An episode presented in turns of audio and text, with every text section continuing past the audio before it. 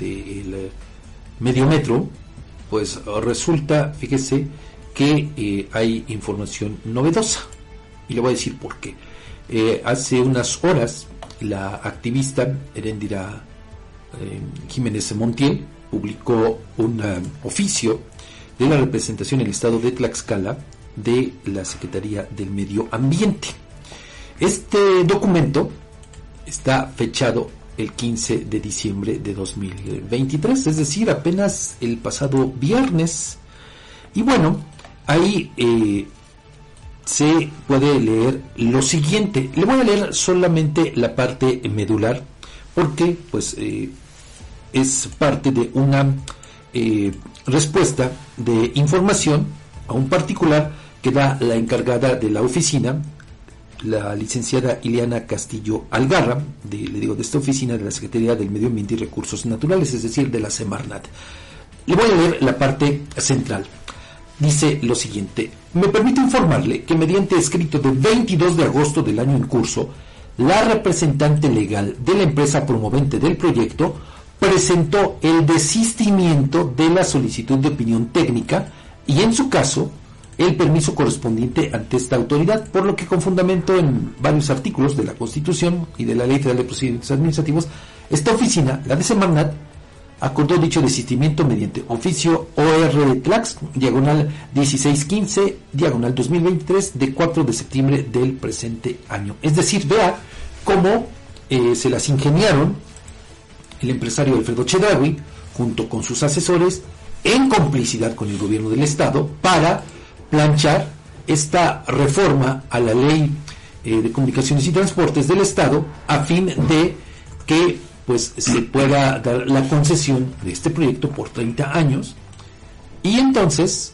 eh, pues le digo esto nos muestra cómo actuaron cómo se movieron con bastante sigilo para pues que cuajara su proyecto. Entonces es que ya, lo que no querían era más trabas y que obviamente por eso ese sigilo eh, en un actuar que eh, estaría más en, el, en la competencia del crimen, ¿no? Que, que hacerlo a plena luz, porque además creo que son temas que se tienen que discutir y que se tienen que consensuar con precisamente para, para evitar claro. otro revés, otro escándalo. Claro, claro. Que frustrara los planes de la gobernadora y de Alfredo Chedraui, pues mire cómo eh, actúan de esta manera. Es decir, eh, pues al haber este desistimiento, pues ya el conflicto legal al que hacía referencia Edgardo Cabrera en su comentario, pues prácticamente ya es inexistente. ¿no?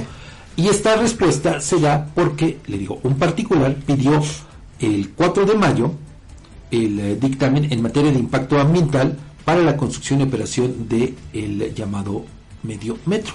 Pero fíjese, ¿hasta cuándo le vienen a responder? Hasta el 15 de diciembre.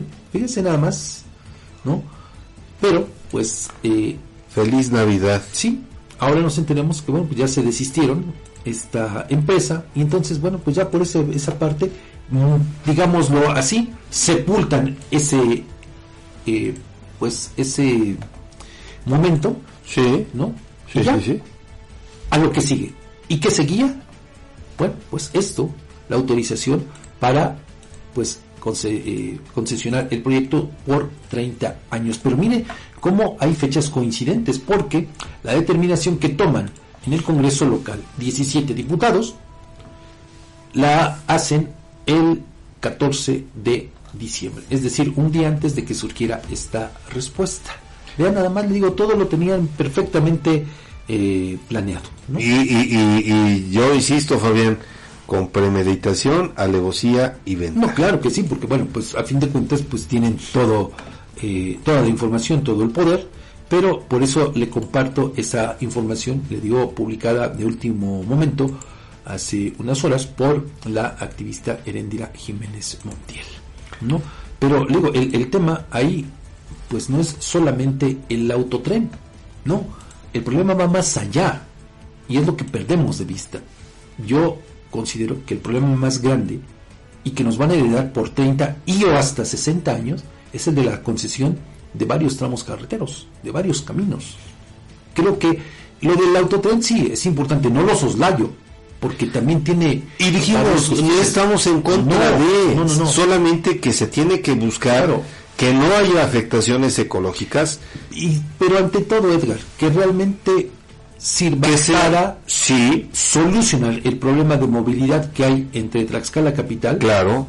y toda esta zona conurbada, con sí, Tempan, con eh, San Pablo Petatitlán, es decir, con otros municipios. Sí, ese, es, el medio del asunto, pero yo insisto también en esta parte eh, no, lo, están utilizando también de alguna manera como distractor para que no digamos nada los tlaxcaltecas por la privatización de carreteras. ¿Cuáles? Todavía no lo sabemos, pero digo, por algo le aprobaron la reforma al gobierno del estado. Fíjese, una reforma que se da además 30 años después de que la ley correspondiente no se ha tocado y que Ahora se prevé que haya foros el próximo año, tampoco sabemos qué fechas, para crear una nueva ley de movilidad.